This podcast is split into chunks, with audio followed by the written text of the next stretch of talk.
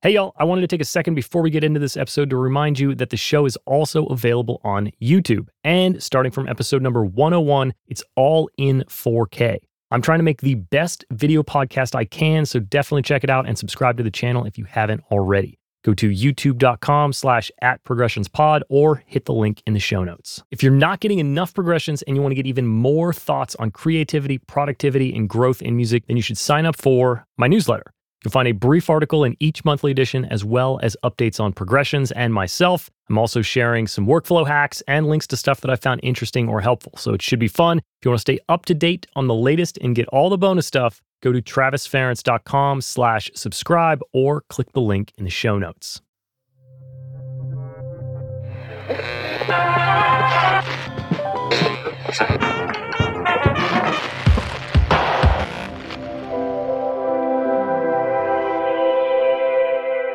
Hey, welcome to Progression Success in the Music Industry. I'm your host, Travis Ference, and this is episode number 85. This week, I sit down with master engineer Justin Perkins, and we get into stuff like being a self taught engineer, the dangers of a heavily limited mix ref, how he chooses a mastering chain, and so much more, both from the business and technical side of things. So definitely stick around for that. But first, are you falling victim to the tyranny of the urgent? Are you always working on something, but yet still texting your clients or collaborators and saying, hey, sorry, didn't finish this one today. It's coming at you tomorrow. This is all too common in the music industry. I've heard people in sessions complain about projects taking forever to get finished. And as a staff engineer at a studio, I'd always think, how do these people even get work?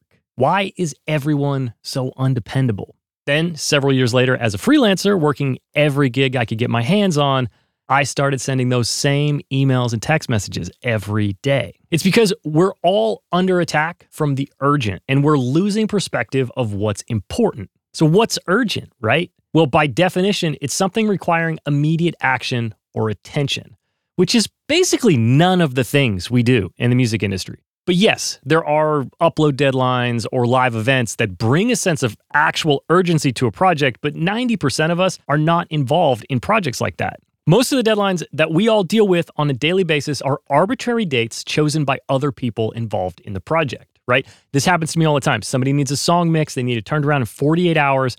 We rush through it, we barely do any revisions. We never get to like step away and actually have a fresh perspective on it. And then they tag me on Instagram when they release it nine months later. I'll never understand that one. And that's a perfect example of this false sense of what is urgent versus what is important, right? Finishing that song right now because it's the current favorite and it's what everybody is most excited about at the moment is doing what's urgent. Doing what's important is finishing that song properly and giving it the time that it deserves. So here's my advice to the music industry on how to handle this whole urgent versus important thing. First, we need to learn how to identify what is important. Is anything on your to do list actually urgent, like by the definition of requiring immediate action or attention? Are there consequences attached to not making this deadline? If so, that is what is actually important. And that's what needs to be done. And this is probably the only time what's urgent is also what's important. And it's still going to be fairly rare for most of us. So if there are no actual real life pressing deadlines with consequences, then what is important is what you've committed to. Did you commit to finishing a production this week? Did you commit to delivering a mix? Maybe there's something you wanted to do for your business on a particular day. Or maybe you committed to going to your son or daughter's recital in the evening. Whatever it is, that's what should be important for that day. So, number two is prioritize what is important to you and your career and do that thing first. I talk about this all the time. Sometimes those things will be the same thing, sometimes they will be different. Some days you'll be more committed to your career, some days you'll be more committed to yourself. Something I like to do every night is prioritize my tasks for the next day so I know that I'm working on what's important. This is a great way to make sure that you're following through on your commitments to the best of your ability. And remember, it's okay if you don't always hit your targets. It's okay to tell somebody, hey, I didn't get to it, as long as you're trying to focus on what's important. And if you're doing that, you'll likely be keeping your word and your integrity far more than most of the people in this industry that are running around chasing what's urgent. Finally, avoid putting yourself in the position of being distracted by urgency. Think about it this way if you were trying to stop eating sweets, you would probably want to avoid getting your morning coffee at the best bakery on your street, right? So, with that in mind, you might not want to check your email right before you sit down to start work for the day. Now you might say, Travis, what about all the urgent emails that I need to address? And that question is exactly why you don't want to check your email before you start working on what's important. I don't remember where I heard this, but I heard somebody describe an email inbox as other people's to do list for you. Think about that for a second. That might be the best description of an inbox ever, especially if you're in like the corporate setting. But even all those sales emails or social media notifications, those are just companies giving you a to do item that is, hey, go look at this thing for a little while. Absolutely everything in your email inbox can appear to be urgent. So you're better off just to avoid it altogether. And even if you aren't checking your email, maybe you're going to the studio or the office and you run into a collaborator. And then a five minute chat later, and you're opening something that you all are working on and bumping off what's important.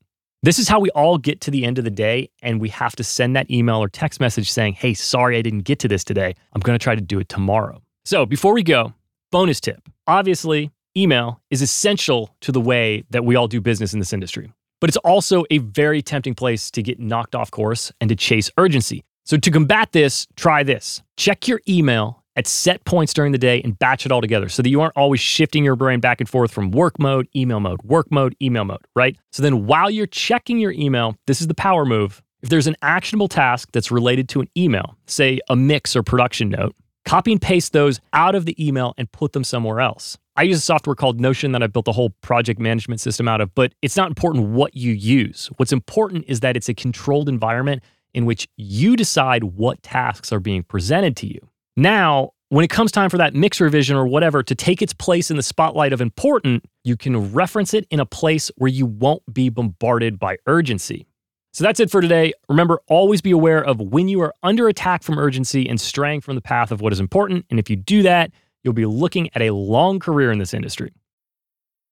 Today's guest is Madison, Wisconsin based mastering engineer Justin Perkins. Justin currently works out of his studio Mystery Room Mastering, where he's worked on projects for artists such as The Replacements, Jason Mraz, Busta Rhymes, and the North Mississippi All Stars, as well as countless independent artists from around the world.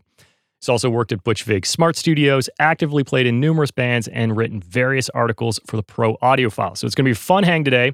Welcome to the show, Justin Perkins. Hey, how's it going? It's going great. Thanks for having me. I'm a, a big fan of your podcast because I've had more time to listen to things lately, and uh, so I'm happy to be talking to you in real life. Oh, nice. Well, I I appreciate that listening and taking the time to come and hang. Um, we met through another podcast, kind of working class audio forum. We were chatting about hard drives and backup, and I was like, I want to talk to this guy.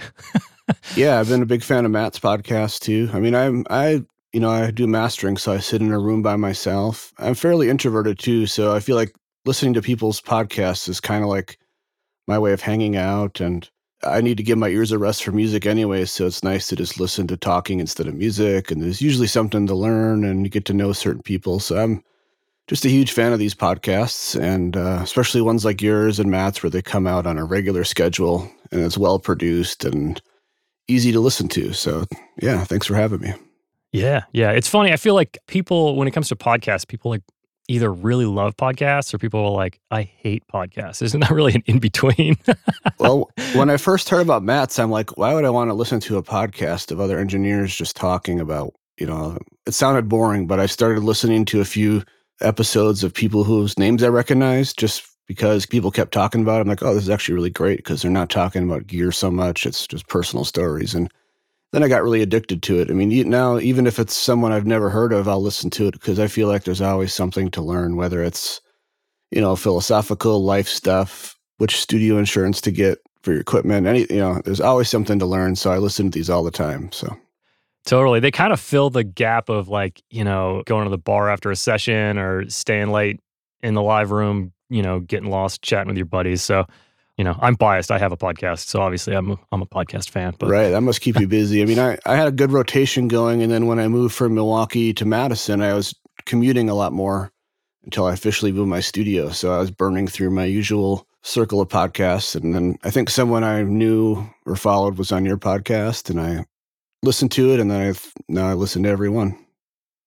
Amazing. Well, I appreciate it. So then you know how this all goes. We got to do a little bit of your origin story What's the uh, the short story of how you got into music and how you ended up here? Uh, the short story is like a lot of people. Well, I was in bands, even going back to like late grade school, early middle school. You know, Nirvana, Nevermind had just hit, so that was basically music. I felt like I could play with my friends compared to you know like Vanilla Ice and Poison and Motley Crue. That was just didn't sound like something that a person could create on their own, someone that's, you know, in grade school. Yeah. But Nirvana came along, wow, this is pretty raw and simple. Let's do it. And uh, out of necessity, I had to learn how to record it too, because back then, you know, this is early 90s, well, early to mid 90s. And there was a lot of studios, but they were pretty busy. They didn't want middle school kids coming in to make noise. You know, Nirvana was already considered noise. So if you could imagine, some grade school kids trying to sound like Nirvana was probably terrible. But anyways, I learned how to record on, you know, a four track, you know, cassette four track Tascam, pretty classic story. Yeah. Um, in my dad's basement, and then other bands would start to ask me to record them. So I'd either go to their basement or do it in my dad's basement, uh, that kind of thing. And eventually, you know, just started to get a lot of clients through, you know, I remember when it went from like just my high school to like a high school, you know, like 15 miles away, a totally different city. That felt really kind of special. You know, like maybe I could do this, but it never really seemed like a career.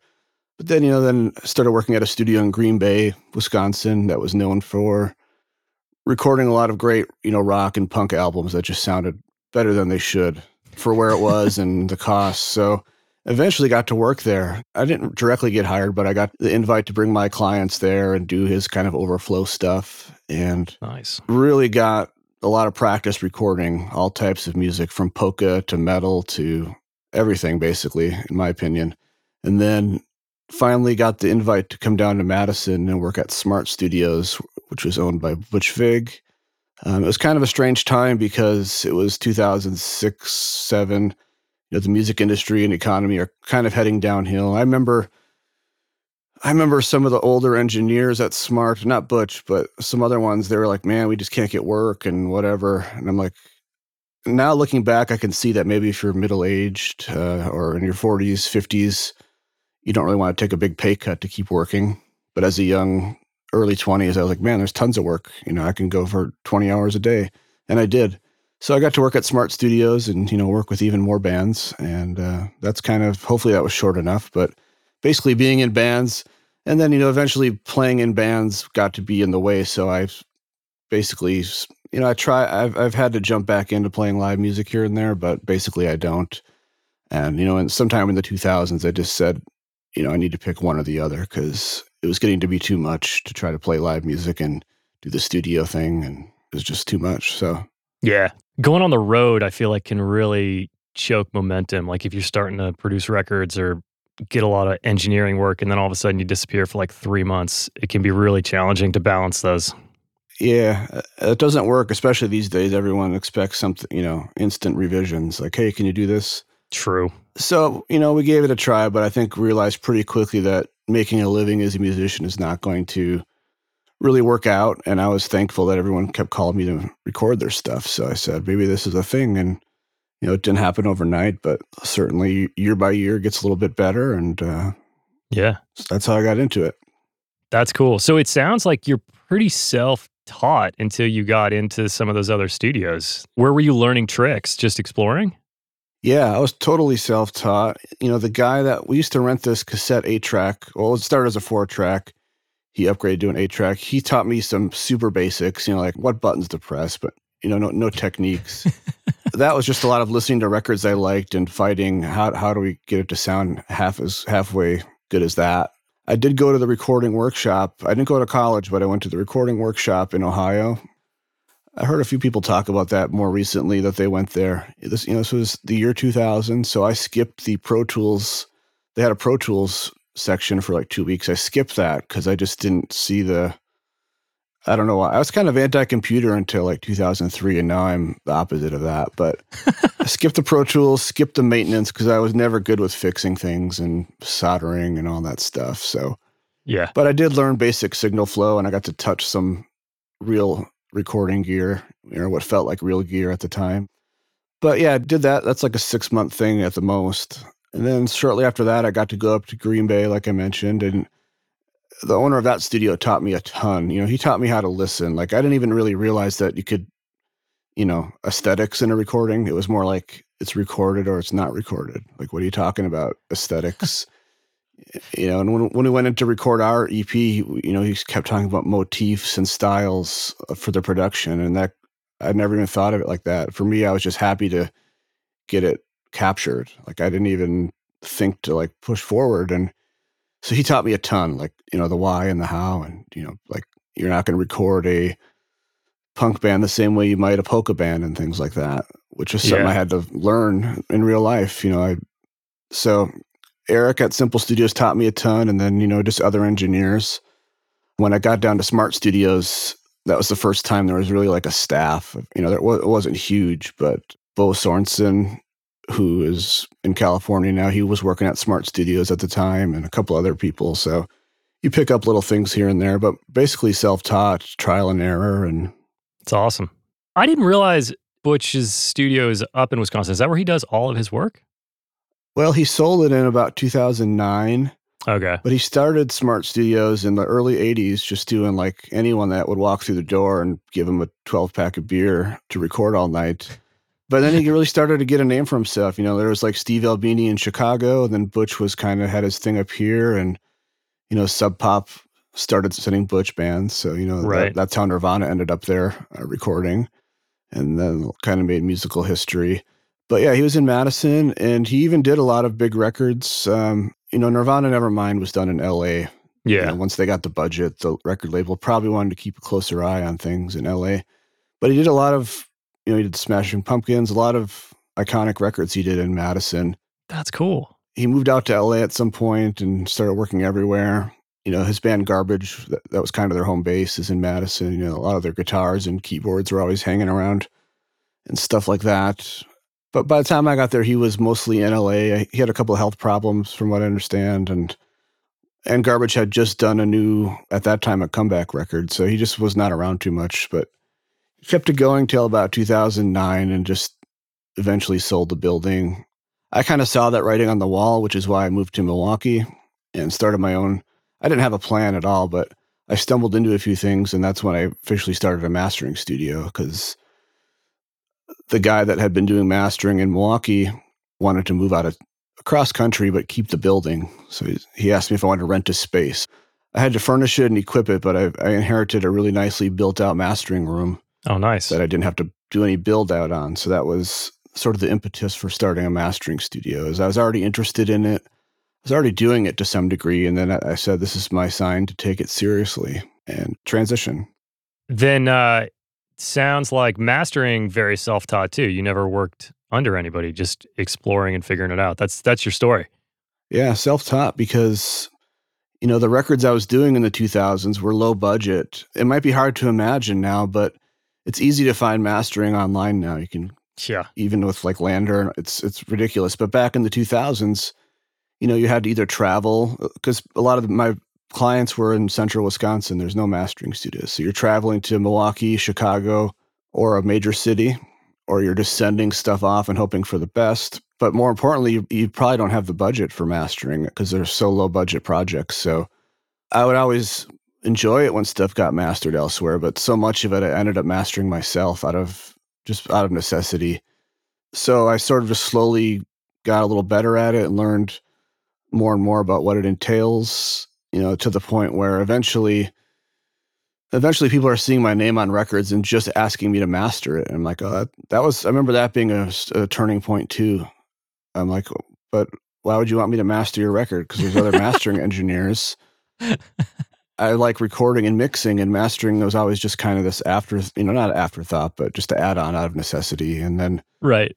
the more I did it, the more I really got curious about the rest of the process because we all know the stereo processing side of things, but what's involved with assembling, you know, a production master for CD, vinyl, now streaming, Yeah. all these formats we do. I mean, there was so much more to it than just, you know, the stereo bus processing is the fun part, of course, but there's other details involved that mastering engineers do on a daily basis that some people don't always think about. So I just started to go deeper down those rabbit holes of what are these other things that happen? You know, why are we using different software? Why aren't we mastering a record in Pro Tools? Right. You know, because it lacks certain features that just factually, I mean, you can do the stereo processing in Pro Tools. I, I grew up using Pro Tools, so I'm not bashing Pro Tools, but there's just factual things that I do every day in mastering that Pro Tools is not able to do. So I just kept learning all these little things and getting more calls for mastering. And like I said, this room fell into my lap in Milwaukee.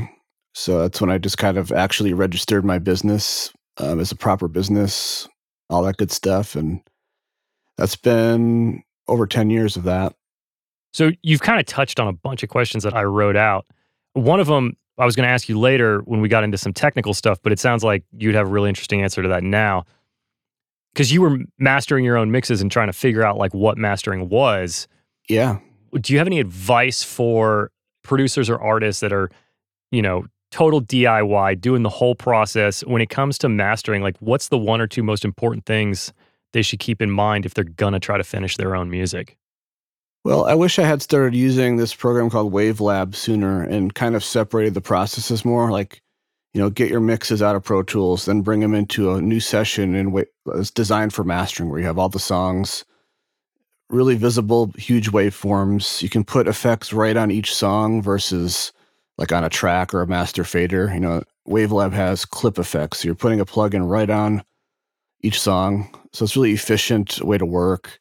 Way better metering way better export and metadata features.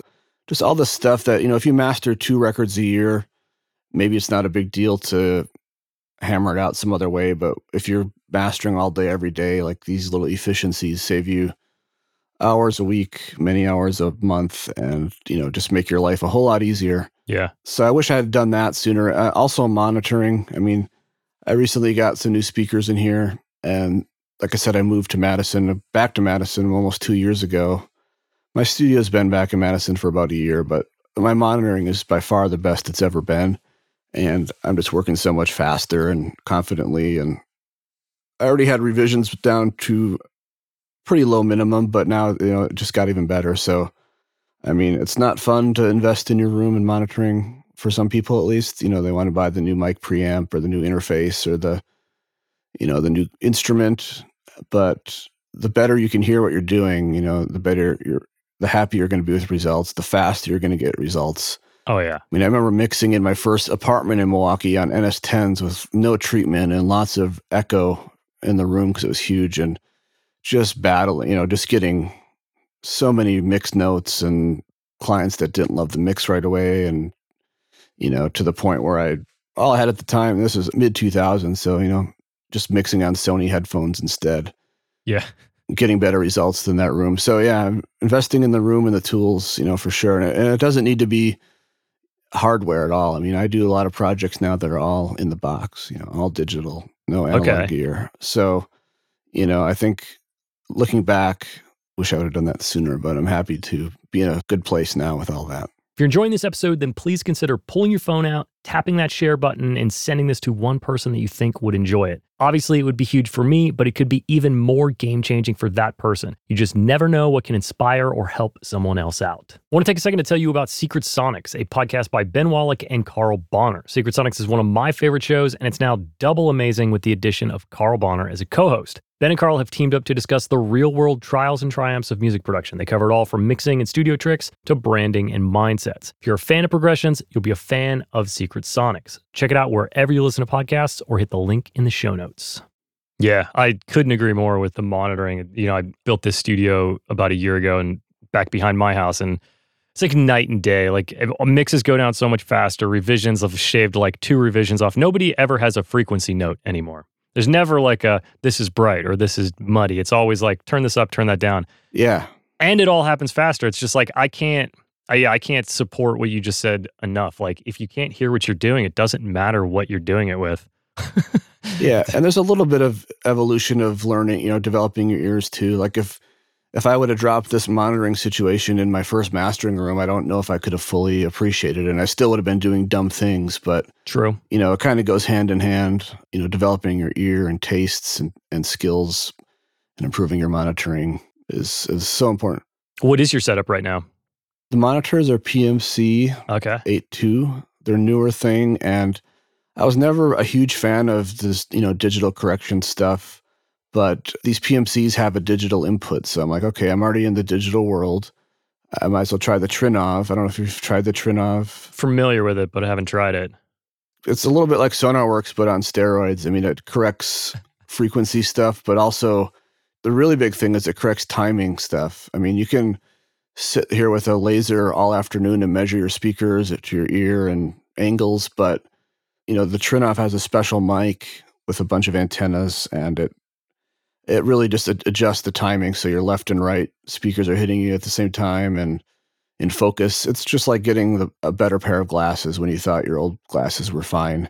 Or, you know, when you finally clean off your car windshield, you're like, oh, maybe it was pretty dirty. So, yeah, the Trinnov is great. I was very anti room correction in DSP, but I've revamped my whole systems now so that it's all digital up into the speaker. You know, I have a digital monitor controller, the Trinnov's digital, the PMCs. You know, I thought I might need the subs, but somebody from PMC actually flew up here to help install them and troubleshoot a weird thing. And we measured, and it's what I'm hearing is great, and what he's measuring is great. You know, I, I, I may want subs if I was listening super loud, like tracking sessions or mixing when you got a whole band in here that's part rowdy. But, you know, for listening at 85 decibels, 80 to 85 decibels, feels great in here. So very happy with with all the updates. That's great. Yeah, I, have glanced at the Trinnov, and, and I'm kind of I'm the same way. I don't I don't want to put any EQ on my room, and my room sounds really good. But uh, yeah, I guess I'm in that place that you were before, where you're just like a little resistant of like, why do I need to do that? I didn't want to like it at all. When I had you know powered analog speakers, I didn't even entertain the idea. But you know, the PMC speakers I wanted were like being discontinued, and there's like, well, we have one pair left, but you know, the new line is better for because it has an amp for every driver versus an amp, just one single amp. And oh wow, I'm a fan of powered speakers. I don't have the patience to like deal with separate amps and impedance. I just don't have. I'm just always been a fan of powered speakers. So the new PMCs, you know, they sold me on the, which basically meant you know it's going digital. So my theory was keep everything digital. You know, yeah. I use analog gear for processing sometimes, but the monitoring path is does not go analog until it's inside the speaker. So I thought, well, this is a good time to try the Trinnov. And some people I really respect swear by it, other mastering engineers that, you know, I really respect their opinion and work. I'll say it's a game changer and essential. So I'm like, now's the time to try it. And that's awesome. It's great for correction. It's great for managing subwoofers. If you do have subs, it just time aligns everything and very good customer support too. Great. Probably not for the DIYer who's making a garage no. record, but no, not at all. That's but that's where you can end up. That's where I started, and this is where I ended up. That's right. You start on a four track in a garage, and you end up with the Trinnov system, which is oh, uh, yeah. I mean, I started on you know the powered Alesis speakers that probably cost two hundred dollars, maybe. They were Alesis powered something with a blue dot, and you know, it's really about the person doing the work. Tools help, but the person doing the work is usually the most important. Well, plus the music you're dealing working with, but just on a technical standpoint. Yeah, that's probably first. Yeah. Yeah. music first. So you mentioned you do have some analog in your chain. I wanted to ask you about your mastering chain because I've had a couple master engineers on the show, but we never really got into like setting a chain up, you know, because I feel like a lot of people that don't understand mastering, they just think like a mastering chain is like I've got these two things and I always use these two or I always use ozone or whatever it is. Do you have a base starting point when you sit down to master a record, or do you kind of custom pick pieces and plugins based on the content? Yeah, I mean, I have some favorites that get used more than others. I have some pieces of gear that come to mind when I first listen to the music before I start doing anything. Like this is either going to be great or that's definitely uh, not going to be used. That kind of thing, just because of the tone of the you know the nature of the piece, but no, I don't. I don't have a starting point. Uh, luckily, I have a great insert switcher. I mean, I started with just two pieces of gear, so there was no patch bay. There was everything was hardwired. You know, I only had one EQ and one compressor, and that's it. And then it kind of grew from there. So I had to get an insert switcher, and now I have a fancy one that lets me insert any piece of gear in any order. Cool. You know, like some of these insert switchers, you can put the gear in and out of the chain, but they're basically in a fixed order. Mm, yeah. Uh, you can usually swap like inputs three and four or five and six, but it's more or less the fixed chain. And to be honest, I could probably get away with that because I do use a very similar order most of the time. But, you know, this Crookwood insert switcher lets me put any piece of gear in any order. If I want to do it totally backwards, I don't have to do any rewiring. So that helps just kind of make sure you're happy with what you're doing. You know, it's not making it worse, that kind of thing. But, you know, I find myself using less and less analog gear I can usually listen to a mix or a project and within less than a minute, usually within 10 seconds, you know, decide which path I'm going to go. If I'm going to stay all digital or if I think going analog is going to help. And it depends a little bit on the style of music, a little bit on the style of the mixing, if it's been crushed with a limiter already or if it's totally wide open and can handle some processing. There's so many variables about what I decide. I mean, I've never done a record and had someone say you didn't use analog gear. Can you go back and, you know, but I have had some people come back with comments that made me wonder if using analog was the best option. And I'll either do a digital correction to that or if it's really far off, literally just start over and either use different gear, less gear, or just stay digital and do you know no gear. So it's really all over the map. It's it's one of those things that it's nice to have the analog gear. It's become not essential over the years with how great plugins have gotten. Yeah and how cooked some mixes are coming in. You know, we're slowly going back to that. You know, if you think of mastering in the late 60s, it was like to do the least amount possible to get it from analog tape to lacquers for vinyl. Yeah. Do the least amount possible. You know, then Doug Sax started proving that he could maybe enhance it a little bit in that process. And then mastering became more of a stylistic thing. Got really extreme in the late into the 80s and certainly in the 90s with all the limiting. And now we're almost not every project, but with more projects, it's sort of coming back around to like doing a lot less because some of the good mix engineers already have, you know, limiter on it and some bus processing that not only do they like, but the mix relies upon it for the balance to, you know, I, yeah. I also get projects where unknowing to me, people uh, remove some limiting and a ton of stuff that everyone's been listening to. And then I get it it sounds completely different and it's almost like a, an unfair battle unless you know that there's a, a, loud reference version that you're sort of aiming for. So, anyways, it, it, gets a little complicated these days with some people mixing into stuff and some people not. You know, I, I did a record a few weeks ago where the the mixes came in like so much headroom and dynamics, and I just asked the mix engineer if I could have his reference versions so I know and he's like, no, this these are the mixes the band approved. And I'm like, that's actually awesome. I wish that makes everyone's life easier because now you're not sending me something that they've never even heard to master yeah. and hopefully guess and read minds. So, anyways, it's all over the map as far as what we're getting and what we're aiming for. So that's a long way of answering. Like, you know, sometimes I just stay digital and do very little. Yeah. Sometimes it's a traditional, like I feel like I'm in the 2000s again, where I'm just using relying heavily on gear and really digging in and adding some character and that's what they're going to love. So it's really interesting times for mastering.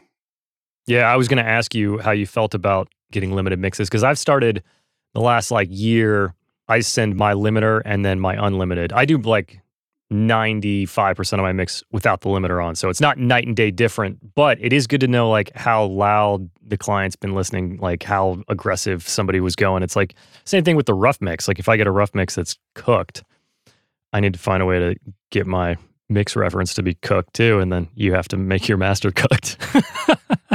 yeah, I mean if people need to mix into a limiter, that's fine. I just think a you need to send that to your mastering person so they know what was going on. Because like i said i've i've had cases where i get a nice mix with tons of headroom and dynamics and i don't realize how hard it was being crushed in the you know the reference versions for the, the client was listening to. So and then the problem becomes when when people mix through it you know if you're doing like a typical rock band and you're putting heavy limiting on the master bus and then you take that off usually the drums poke out way loud and the guitar levels drop Oh yeah. So kind of my only choice then is to also master it super loud and and smash it to get the balance back because you know I have to crush it with a limiter to chop off the drum transients and get the guitar levels back up.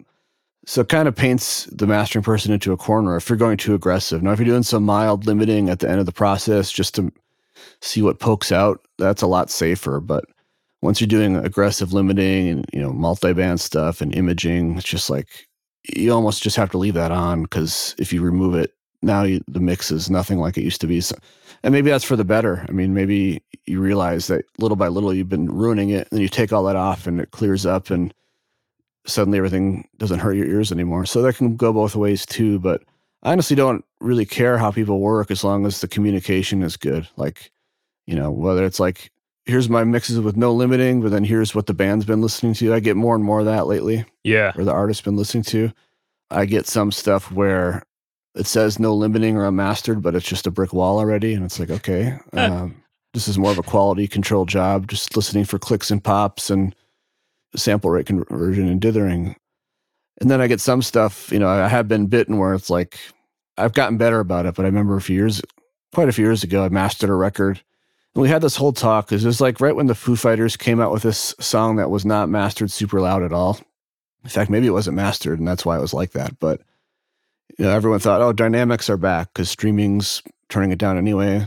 So we had this big talk because they're huge Foo Fighters fans. So then I mastered it. It was even a little louder than that Foo Fighters track, but they got it and they're like, man, this is way off. Like, you know, it just doesn't sound like. Well, it turns out the mix engineer was not only sending them like, you know, limited mixes, but they were just destroyed loud. So, of course, that's knocking the drum hits down and bringing the guitars up. So, once I heard that, then I was like, okay, now I know. But without that information, you could really go down the wrong path. So, I mean, I guess the only danger with mix engineers doing that is you have to really trust your monitoring and, you know, because to be honest, sometimes they get the reference mixes and there there's a lot of distortion and just kind of harsh stuff that maybe people aren't hearing on their small speakers or Yeah. things like that. So I guess everything in moderation is usually good advice, but Yeah. yeah, I see stuff all over the map as far as how limited or not it is, and it's just about communication. But if there are reference versions, I I think you should always absolutely send those to the mastering engineer because that just is going to save everybody time and you know make your project turn out better and project will go more smoothly. Yeah. Well, communication is huge. It's like I've definitely had times where, you know, I did a mix and took inspiration from the rough mix. And then the first round of mix notes is like, hey, we really wanted this to be dry, more like this. And they send me some bounce from like six weeks prior to the the bounce that they sent. And I'm just like, we've now just all lost like a day of our life because we're not having communication. So it's like Yeah, that's the big part is back and forth with the clients and making sure that everybody's on the same page. Yeah, I mean, I'm very big about communication. I always get back to emails right away. You know, the lines of communication are always open. I mean, it's not hard to go on a forum and see like a bad mastering story where someone sent it out to get mastered and they hated it and they never heard back from the mastering engineer and they had to pay up front and it was a waste of time and money. And, uh, you know, there are those stories, but I don't operate like that at all. For one, there's open communication. Two, I never send an invoice until the client is happy, which I know some people are think is taboo, but I've had great luck with that. You know, I don't send the invoice till they're happy. So if for some reason they don't like it and I disappear, they're not feeling ripped off. You know, not that that's happened, but if it did, you know, at least they're not, they haven't paid for it yet, that kind of thing. But yeah, I mean, you can hear these stories, but I, I don't really know any people that work that way. Like all the people I know that do mastering are really huge on communication. And if there's revisions, everyone has their own preference for billing. You know, do you bill up front? Do you take a deposit? Mastering is so fast paced and relatively small amount compared to production. I don't like to do deposits because it's just one more thing to deal with. You know, I mean, Yeah. If you're producing and you're spending two months on a project, then yeah, you probably want a deposit because you got to pay your bills and just don't have to waste two months. But for mastering, it's so fast paced that you know, I have a singles page that takes payment up front because it's a really small amount and it's like an express thing. But for EPs and records, you know, I don't do any deposit or billing up front. So my communication is always open. So I mean, you're not going to have that story of, yeah, we sent it to the person and they made it worse, and then like we ne- we couldn't get a hold of them, and now we're stuck with this thing. I mean, I don't know anyone that operates like that, but apparently, if you go on forums, it's it's happened, and These people exist. yeah, that can leave a bad taste in people's mouth about mastering in general. But you know, that's I like to point out that I don't think that's the norm. Has it happened? Probably, but I don't think that's what you can expect from most most people I know. You know, other mastering friends. Totally. Well, you mentioned your website. You you've got this cool like calculator form on there that I saw this morning when I was on on there, where you kind of like somebody can kind of check all the options. It asks all the questions, and then they have basically the price they can expect. Do you think that increases business for you, or does it mainly cut down on communication time? Both, to be honest. I get a lot of projects, and in fact, I bet you when we get off this call, there'll be a a record in my inbox because what that allows people to do is just submit their projects without me having to email back and forth or talk to them. And I will talk to people if they want to, but I get a lot of projects that just come in blind. Sometimes it's from someone I've worked with. Sometimes it's from someone I've never communicated with and I have no idea where they're located. And it's great because all the information's there. I can get started right away if I want to. But yeah, like you said, it gives people pricing. But it really started as a way for me to collect information because as I transitioned to mastering full time, I'm like, man, I'm sending the same email every project. You know, what's your band's name? What's the album name? What's the song order? You know, is this word supposed to be spelled incorrectly on purpose as a pun, or did you just spell, you know, all these details that I'm like, this could totally be a form. And luckily, a friend of mine does website work. So we sort of became better friends through the website work. But, anyways, I have a really great website person, and he just developed this form. And I know that it's a little bit wordy. I mean, it's not the kind of form that's like, hey, um, I'm mildly interested in mastering. Can we talk? It's it's like for people that are ready to go. Like I have a project that needs to be mastered next week.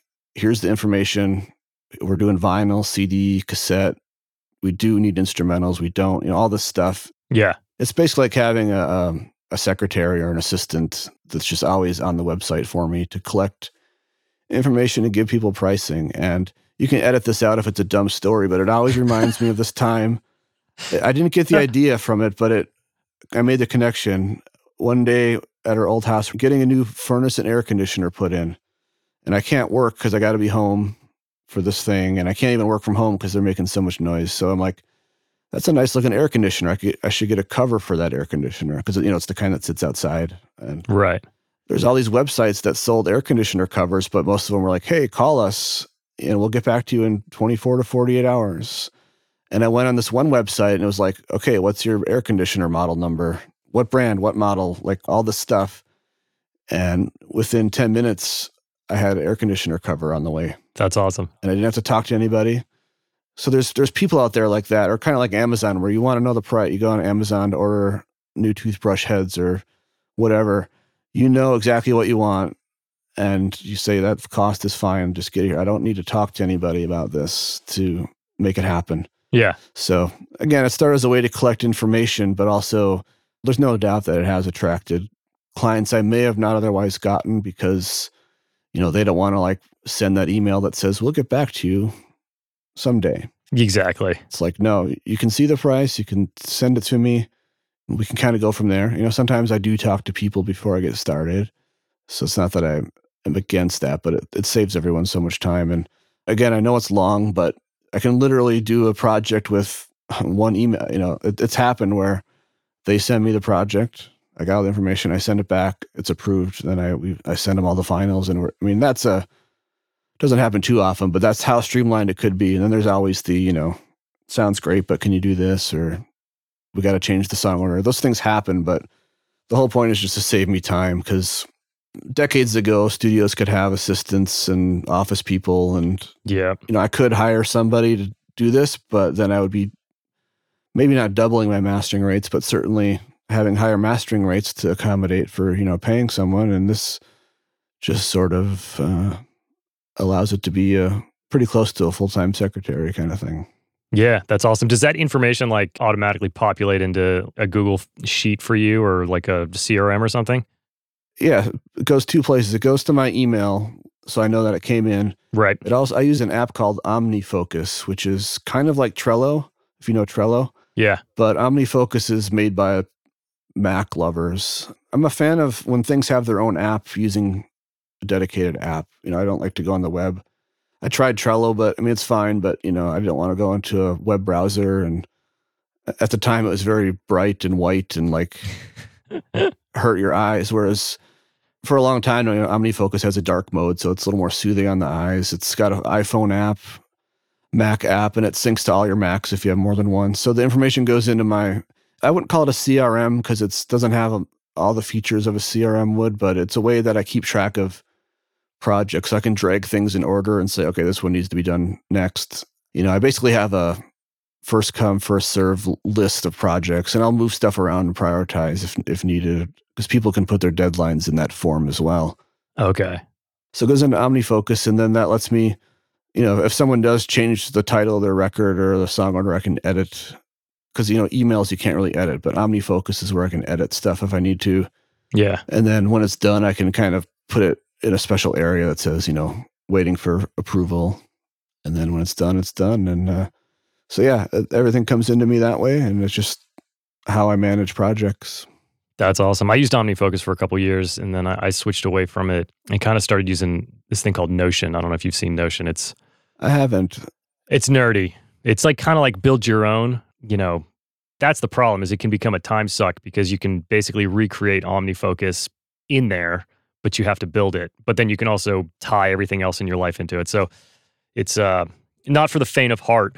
I mean, in a perfect world, I would love to take two months off and just do a bunch of stuff like that. But right now, I don't have that kind of time. But yeah, for me, OmniFocus works. You know, I'd love to have a more integrated CRM with where it's like an email client and uh, yeah. all this other stuff. But for now, that's that's kind of what I got going on, and it works well for me. The other thing that I didn't see coming with mastering is it's so fast paced. You know, when I was producing and mixing and recording, I just had iCal and Gmail. You know, I would have a date on my iCal, like Wednesday, I'm mixing this band's songs, whether it's two songs or a whole record, whatever. Yeah. When I got into mastering, I'm like, whoa, this is not going to work because there's way too many things going on, way too fast paced. So I realized I needed to move to some kind of scheduling thing where I can put things in a to do list sort of order and because uh, yeah. managing on a calendar was just not happening. It's so fast paced, stuff coming in and out, and uh, you know revisions and all those kinds of things. Yeah, there's a lot more projects in and out. Uh, while we're kind of on the the workflow tips, are there any other like big time saver tricks that you have or automations? Are you into that kind of stuff? I'm into it. I'm into the concept of it. um, you know, I, I, forgot what it was, but I tried doing something with Zapier because I know if, if people don't know what Zapier is, or maybe it's called Zapier, but it's just a way to automate a bunch of things. Like if this happens, then do this and then do that. And yeah, again, I would just need to take a little more downtime than I have to sort that all out. That's how I feel. With mastering, a big thing that helps me is email templates because uh, when I send out a master, I pretty much want to say the same thing, you know, how to listen to your master and what to look for and a couple tips. And then I can just paste in the link. You know, I'm a big fan of Dropbox. Dropbox gets ripped on. I think people, when people don't know how to use it and you do like a folder share for like everything, and then the other person's got to like add to their account and it's a big headache. But Dropbox can be cool if you stick to, you know, direct links that no one has to be logged in for. So I just leave, I have these email templates and I can just paste in the, you know, the link to their project and then some information about whether it's the initial master for approval or all the deliverables, you know, the high res and the vinyl mat, all the details. I can just put it right into an email template because I'm basically saying the same thing every project. Right. So, so that's a big thing that's helped me. But otherwise, yeah, it's just like, you know, OmniFocus. I guess Session Recall is a cool app if you have analog gear because you can log all your analog settings. Oh, okay. And it stores it. So I mean, it looks like you're controlling a plugin, but it's just an app. It's a separate app that stores all the settings. And you know, some people get grumpy because he doesn't have every piece of gear. Some of the gear is under the generic section because he couldn't get permission to use their actual name. And he's even made me a few custom pieces. So session recall is cool. I mean, you always hear people, you know, saying they use uh, pictures, but if I did that for mastering, I would have 80 zillion pictures. I don't want that many photos. So I just use the Session Recall app. I mean, I could live without it, but it's nice to have. Yeah, right, right. There was one years ago that had a weird name that people used to eat. T Boy. Yeah, T Boy. I remember. I remember T Boy. Yeah, that was okay. I mean, I used that for a brief period of time, but even 10 years ago, it looked like it was, it looked so dated even back then. Like this app is going to die soon. So I moved over to oh, Session yeah. Recall. It's way more modern and the developer is really, really responsive. That's awesome. I wanted to ask you a question, especially since you mentioned, you know, Butch being up in Wisconsin. You mentioned Steve Albini coming out of Chicago. You've spent your whole career in Wisconsin. You're busy. You're doing great work. What do you think about this like limiting belief that kids might have that they got to go to New York or Nashville or LA. Like, a, uh, obviously, you have a long standing career outside of one of these hubs. Do you think more kids should try it out? I think about that a lot because I feel really fortunate to have grown up before the social media era. You know, I got to experience life both ways. Yeah. I was born in 81. So for anyone who wants to do math, you know, computers didn't start coming around till high school. And then, you know, social media, I was well out of high school before MySpace and Facebook came around. So I got, I basically started my career before I knew I was starting a career. I started my career by playing in bands, playing local shows. You bump into a band and say, they say, hey, we, we like the sound of your CD or even cassette. You know, we need to record. Can you record us? I mean, that is absolutely how I got the snowball effect going of clients. I don't think I could have done that today by just posting Facebook ads and having a, a lot of Instagram followers. I mean, that that can augment what you're doing in real life, but I don't think you can really build a career. I'm sure it's happened in exceptions, but I don't think you can really build a sustainable career through social media. So, I mean, if I was young today, especially during a pandemic, I probably would be going to maybe some bigger cities to see if I could just bump into people in, in real life because it's all about relationships. And I hate the word networking, but bumping into people in real life because, you know, to be honest, it can be kind of annoying when someone DMs you out of nowhere and says, you know, check out my beats or whatever. You know, those beats do not get checked out usually. But uh, to do it in real life, you know, and it's got to be kind of natural too. So for me, it was super natural playing in bands and, you know, meeting people and then meeting people that are meeting other people. Like I, I really got some great clients when a friend of mine started to work for an artist management company. So he was going on the road with some notable bands. So he was sort of helping me out on a whole nother level that I couldn't possibly be on. Yeah. So I don't know. There's not a great answer to that. Uh, but one of my favorite saying is, is if you have to move to LA or New York to get it, you probably don't have it. You know, I don't think moving is all, it's got to be a little bit of everything. I think you got to have, you know, the drive. You know, you can learn arts to some degree, but I think it's also some people are born with it more than others, you know, for better or worse. I mean, I think arts is such a strange thing to teach because it, you know, it takes longer than a semester to, to learn something. And, you know, it depends how much the person wants to put into it. So, True. I don't know. I mean, I just never, I never really had the opportunity to move out of here. You know, when I was young, I didn't have enough money to even like stop working for a week, let alone rent a moving truck. Right. Or find a place to live in a new city and then, you know, start over. I had supportive parents, but I don't think they were going to just give me money to move across the country and likely fail. And then, you know, so I just never even, I never had time to even like look at apartments or, studios I'd want to intern at in LA or, you know, it's just like I'm here recording these bands from around here that are calling me. You know, I'll just keep doing that. You know, that's that's basically now if I moved, it would be really more for weather related purposes than music opportunities. You know, and being in the Midwest, I can keep my overhead a little bit lower than people in LA and, and New York and things like that. So that's an advantage that I have which works against me because sometimes people see the race and they're like, oh, it's only that much, can't be any good. So, I mean, I'm in a weird spot. And I was getting close to raising my rates and then the pandemic hit. So I'm like, well, this is the worst time to raise rates when bands and artists can't even play a gig. Yeah. even go to their day job sometimes. So, you know, thankfully I'm super busy and everything's working out in the new space. So, I mean, I think the answer is going to be different for everybody, but I just never literally had the chance to think about it or do it to move to a big city. You know, when I went to the recording workshop, they talked about job placement, but they really didn't do anything um, for, you know, it might be different now, but it was just like, okay, thanks for coming to our workshop and good luck with things kind of thing. You know, you know, basically there was no plan. It was just like, just try to keep surviving day to day, year after year. Yeah, well, I think the most important part of that is the relationship aspect because I think a lot of people get caught up in, like I said, like the locale and being in a place. And, you know, I agree to a certain extent that, like, you have to, you know, if you want to make country music and you can be a country songwriter, you'd be far better off to be in Nashville. But if you're in Nashville and you don't have any relationships, then it's a bit pointless. You'd be better off being in your hometown, with a network of friends that you can write music with that are all like equally driven. Like there is so much to relationships. I think about like my career. Like part of me would would love to leave LA at one point. Maybe we'll see. But I feel like I can do that only because I've been here building the relationships. If I didn't have any relationships here, I definitely wouldn't be able to go anywhere else. I'd have to start over. So, yeah, that's that's the key point. Yeah, and it's everything's opened up so much now with social media. You know, there's people that I've never met in person, but I feel like I know them, you know, through social media and things like that.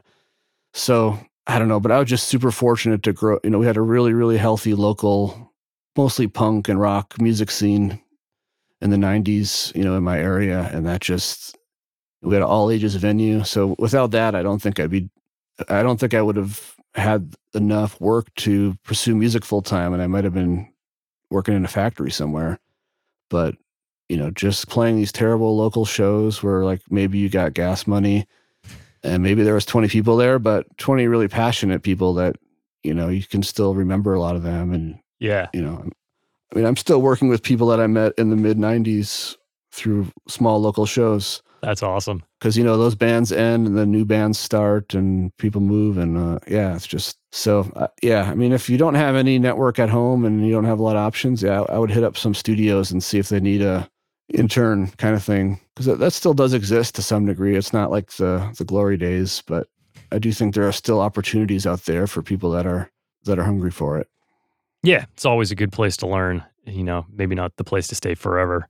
And uh, you know, something that you mentioned that I think is super important is the all ages venues. Like you don't think about it like when you get older, but when you're a kid, there were so few all ages venues. So just having a place to go see music or play music and be like a 15 year old is just so important for a community to have like, you know, yeah, some of that art flowing through.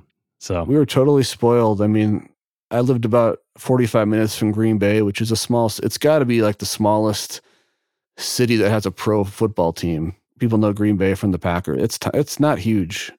It's probably like the third or fourth biggest city in Wisconsin, but it's not huge by most standards. But yeah, we, luckily we had a guy that he just he would bring in all sorts of touring band. You know, this was Green Day was just huge, so a lot of the Lookout Records bands kind of things were coming through, touring all the time. So yeah, as a, as an underage person, you know, it was great because I was seeing great music on a weekly basis at least, and it was and then I remember when we first started going on tour, we're like, okay, this is going to be great. We're going to play at this type of venue all over the country. But we really had something special because, you know, some cities did not have anything like what we had at home.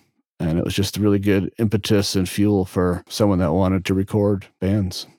That's that's amazing. So let's work our way to our closing questions. And this one, it, it's just kind of a fun question. Is there any music that you think people are sleeping on any artist right now you really love? It could be something you worked on or or is or something you just love listening to. Are there any artists you want people to go check out? Oh man, that's so tough. It's just as tough as when people like ask you what you've been working on because I always have to look at my calendar. I don't even know because, like I mentioned earlier, I just don't get the time to listen to new music anymore. It's not a great thing, but it's just when I'm not working on music, I'm like in silence or uh, listening to podcasts. So any uh, big influential ones from your past outside of Nirvana that got you started? Um, the replacements from Minneapolis are one of my favorite bands. They're like kind of big in the college rock scene in the 80s. Yeah, then got into Nirvana. I mean, in more modern times, I really like the War on Drugs. I don't think people are sleeping on the War on Drugs, but they are great. I remember when that won a Grammy or something. I'm like, I should just check this out because you know it was seemed like it might be up my alley compared to a lot of things that get win Grammys. And it was actually pretty cool. So I, I listen, I like the war on drugs, but that's kind of a random off the top of my head thing. I don't I don't have a great answer for this, unfortunately, because no, that that's fine. I'm kind of a stick to the classics person when it comes to music or what I want for dinner, like same old thing. Like I'm not as not as adventurous as I should be or used to be back when I was younger, just kind of due to time, um, things like that. That's awesome. You mentioned Grammy noms. We were emailing back and forth. You just had a record that got a nomination. You said it yesterday. The things came out. Yeah, because their last record, I think, won their category. So I'm like, well, maybe this one has a chance. Nice. And yeah, it got nominated for contemporary blues category, which is, you know, I don't do. I don't want people to think I only work on blues because I actually don't do a whole lot of blues, and I don't even really listen to much blues. But that just happens to kind of be there genre, as I mentioned, I do a little bit of everything, but definitely a first Grammy nomination that I was involved. Well, it's funny. I mentioned the replacements um, last year. the replacements were nominated for a Grammy for a project I worked on, but in true replacements fashion, it was for the liner notes of the box set and not the actual music, which is kind of hilarious. I don't really count that one because it was, I mean, the liner notes are great and the guy that writes them is great, but it wasn't for the music. Right. And it was for their first record that was not, you know, super well, well recorded. It was pretty raw. Uh, but the, the story is cool, and that's why he won because he did a good job writing it. But yeah, I don't know how far people stretch it with saying you're a Grammy nominated engineer. I don't know if this counts or if it has to be um, awarded for best engineered record to claim that. But no, that, that counts. Congrats, man. That's uh, that's awesome. Thanks. Um, like I said, I had a I had a feeling they might just because their last one won, and once seems like once you're in the once you're on the radar, you know, you, there's a lot of repeat names you keep seeing for these awards, for better or worse. So yeah, it, there is a lot of repeats. Yeah, that's dope, man. That's awesome. Uh, so last two questions, which you know, maybe you've prepared for, maybe you haven't. Was there a time in your career that you chose to redefine what success meant to you? Yeah, I did think about that because you put on the list, and uh, it's honestly pretty recently. I mean, the pandemic was obviously terrible for a lot of people, but leading up to it and as it hit, I mean, I just had so much work coming in and so much time to do it and all this stuff where it's like redefining success. I, I kind of felt this way. You know, my wife and I have gone on, on a few vacations in the last year or two.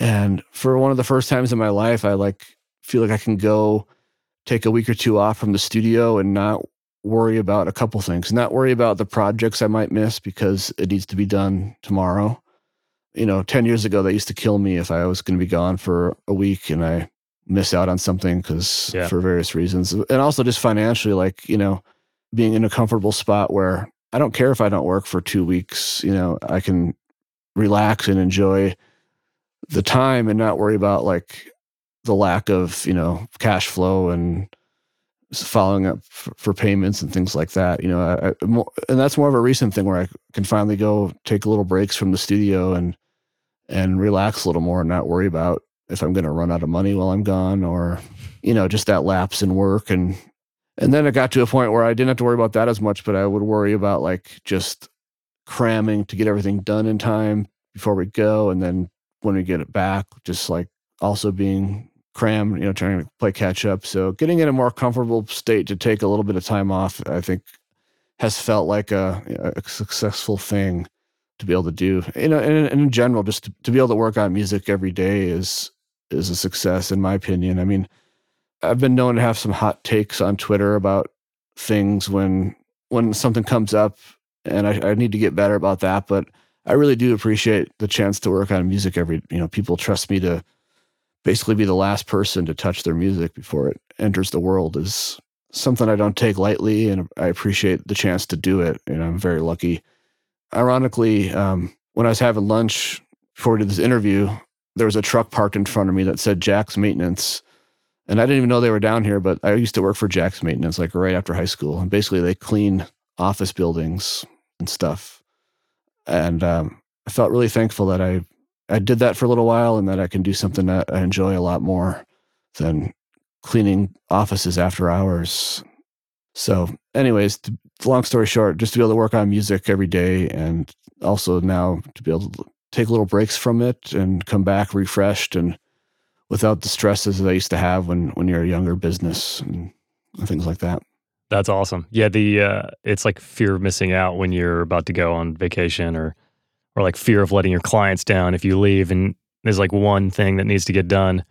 I fight that one. Uh, so I feel I feel you on that. That's um it feels good when you can take a vacation and not worry about it. So, last question before we go What is your current biggest goal, and what is the next smallest step you're going to take to go towards it? Well, it kind of ties into what I was saying about being able to take time off. You know, when I was younger, I could do seven days a week, 15 hour days. I loved it. I didn't get tired. I didn't think twice about it. And I never even saw this coming. But as I am getting older, I'm in my early 40s now. I am enjoying taking at least one day off a weekend, sometimes two. So my goal is to get better at actually sticking to that because I'm at a point now where I don't need to work seven days a week for cash flow reasons.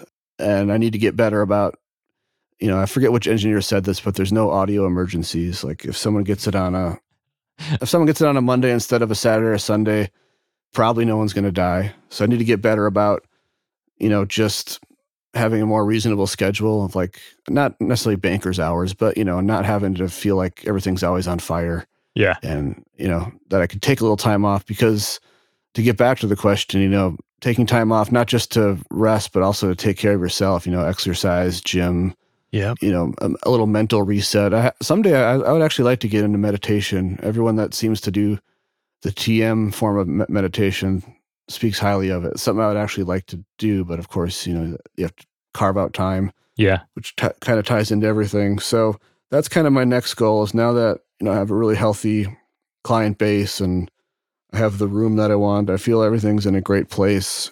Now I need to kind of invest more time back in myself for for health reasons because when you're 40, you can't just eat anything you want all day. It catches up with you. It's not a cliche or a, a myth or anything. It's I'm I'm feeling it firsthand. So I need to spend more time, you know, not sitting in a chair Yeah. uh, I need to spend more time moving around and getting fresh air. And so, yeah, my goal is to just have a better work life balance. And um, because as you get older, I swear, you know, the years go by so much faster. So, you know, if I don't do something now, I'm going to be 50 and wish, you know, wonder where all that time went. So I need to, I need to make a clear intention of, you know, finding that better balance. Yeah. The health habits are, I feel like, the hardest to develop, you know, working out or stretching or whatever. I tried meditation for like two or three months this year, 2022, because this podcast will come out in 2023. But uh, it kind of stressed me out because I knew I wasn't doing it right. And I was like, I could feel my mind wandering. And I'm like, my mind's wandering. I need to like focus myself. And I just felt like every time I was done, I was like stressed about screwing up my meditation. I was like, fuck, I don't, I can't do this anymore. so you're overthinking it. Yeah, I don't know. I could see that happening to me too. So again, it's something I've never tried, but you know, I've listened to a few podcasts of other engineers and they they say it's been great for them. So people swear by it. I know a lot of people that love it.